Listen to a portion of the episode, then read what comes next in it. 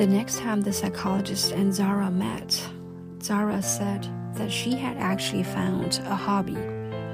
She had started to go to viewings of middle class apartments. She said it, it was uh, exciting because a lot of the apartments looked like the people who lived there did the cleaning themselves. The psychologist tried to explain that this wasn't quite what she had had in mind by getting involved in a charity. But Zara retorted that at one of the viewings, there had been a man who was thinking of renovating it himself with his own hands and the same hands he eats with. So don't try to tell me I'm not doing all I can to fraternize with the most unfortunate members of the society.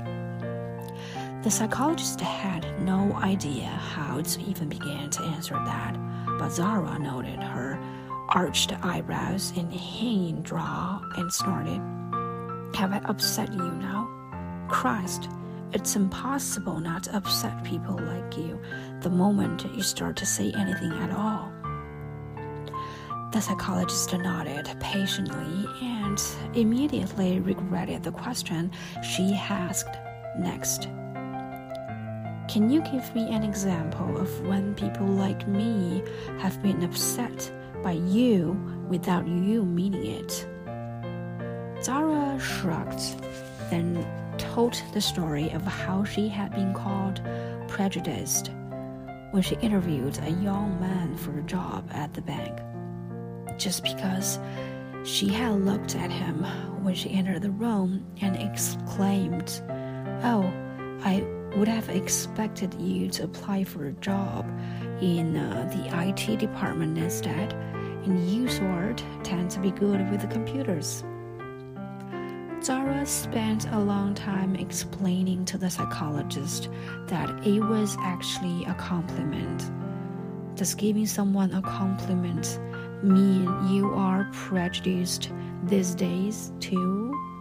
The psychologist tried to find a way to talk about it without actually talking about it. So she said, You seem to get caught up in a lot of disagreements, Zara. One technique I would recommend is to ask yourself three questions before you flare up. One, are the actions of the person in question intended to harm you personally? 2. Do you possess all the information about the situation? 3. Do you have anything to gain from a conflict? Zara tilted her head so far that her neck creaked, and she understood all the words but the way they were put together made as much sense as if they had been pulled at random from a hat. Why would I need help to stop getting into conflicts? Conflicts are good. Only weak people believe in harmony.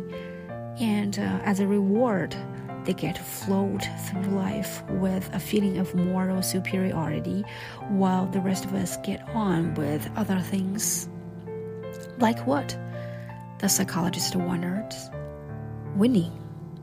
And that's important. You can't achieve anything if you don't win, sweetie. No one ends up at the head of a boardroom table by accident. The psychologist tried to find her way back to her original question, whatever it had been.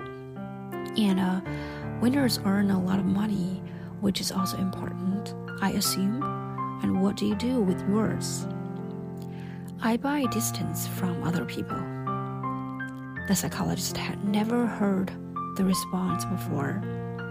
How do you mean?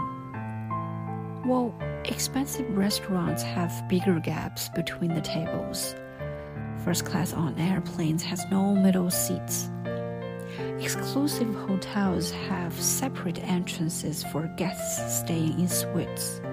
And the most expensive thing you can buy in the most densely populated places on the planet is distance.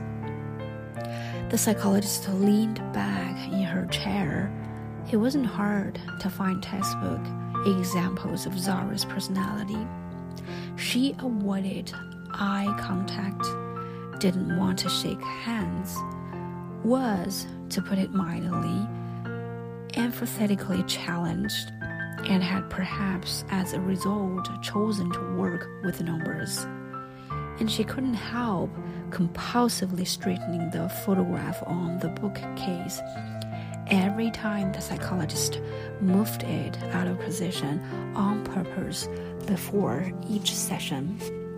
It was hard to ask someone like Zara about that sort of thing directly, so the psychologist asked instead, Why do you like your job? Because I am an analyst.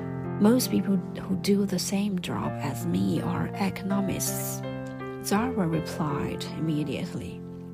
What is the difference? Well, economists only approach problems head on. That is why economists never predict stock market crashes. And you are saying that analysts do? Analysts expect crashes Economists only earn money when things go well for the bank's customers, whereas analysts earn money all the time. Does that make you feel guilty? The psychologists asked, mostly to see if Zara thought that word was a feeling or something to do with gold plating. Is it the croupier's fault if you lose your money at the casino? Zara asked. I'm not sure that's a fair comparison. Why not? Because you use words like stock market crash, but it's never the stock market or the banks that crash. Only people do that. There's a very logical explanation for why you think that. Really? It's because you think the world owes you something. It doesn't. You still haven't answered my question. I ask why you like your job. And you, all you have done is tell me why you are good at it. Only weak people like their jobs. I don't think that's true. That's because you like your job. You say that as if there's something wrong with that. Are you upset now? And people like you really do seem to get upset an awful lot. And do you know why? No, because you're wrong. If you stop being wrong the whole time, you wouldn't be so upset.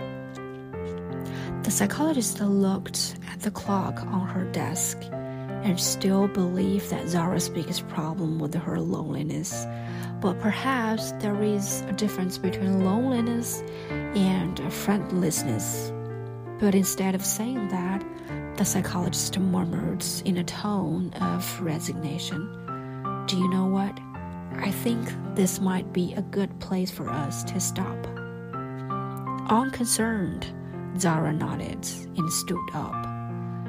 She tucked the chair back under the table very precisely. She was half facing away when she said, Do you think there are bad people? It sounded as if she hadn't really meant to let the words out. And the psychologist did her best not to look surprised. And she managed to reply, Are you asking me as a psychologist or uh, from a purely philosophical perspective? Zara looked like she was talking to a toaster again. Did you have a dictionary shoved up your backside as a child? Or uh, do you end up like this of your own volition? Just answer the question Do you think there are bad people? The psychologist shuffled on her seat so much that she very nearly turned her pants inside out. I'd uh, probably have to say, yes, I think there are bad people. Do you think they know it? What do you mean? Zara's gaze fell upon the picture of the woman on the bridge. In my experience, there are plenty of people who are real pigs, emotionally cold, thoughtless people. But even we don't want to believe that we are bad. The psychologist considered her response for a long time before she replied. Yes, if I am being honest, I think that almost all of us have a need to tell ourselves that we are helping to make the world better, or at least that we're not making it worse, that we are on the right side, that even if I don't know, that may be even our very worst actions serve some sort of a higher purpose because practically everyone distinguished between good and bad. So if we breach our own moral codes, we have to come up with a excuse for ourselves. I think that's known as uh, neutralizing techniques in uh, criminology. Uh, it could be religious or uh, political conviction or um, the belief that we had no choice. But we need something to justify our bad deeds because I honestly believe that there are very few people who could live with knowing that they are bad. Zara said nothing, just clutched her far too large handbag a little too tightly and, for just a fraction of a second, looked like she was about to admit something. And her hand was halfway to the letter. She even allowed herself very fleetingly to entertain the possibility of confessing that she had lied about her hobby. She hadn't only just started getting to apartment viewings, she had been going to them for 10 years. It wasn't a hobby, it was an obsession. But none of the words slipped out, and she closed her bag. The door slid shut behind her, and the room fell silent. The psychologist remained seated at her desk, bemused at how bemused she felt. She tried to make some notes for their next encounter, but found herself instead opening her laptop and looking at the details of apartments for sale. She tried to figure out which of them Zara was thinking of looking at next, which was obviously impossible, but it could have been simple if only Zara had explained that all the apartments she looked at had to have balconies and that all the balconies had to have a view that stretched all the way to the bridge. In the meantime, Zara was standing in the elevator. Halfway down, she pressed the emergency stop button so she could cry in peace. And the letter in her handbag was still unopened. Zara had never dared read it because she knew the psychologist was right. Zara was one of the people who deep down wouldn't be able to live with knowing that about herself.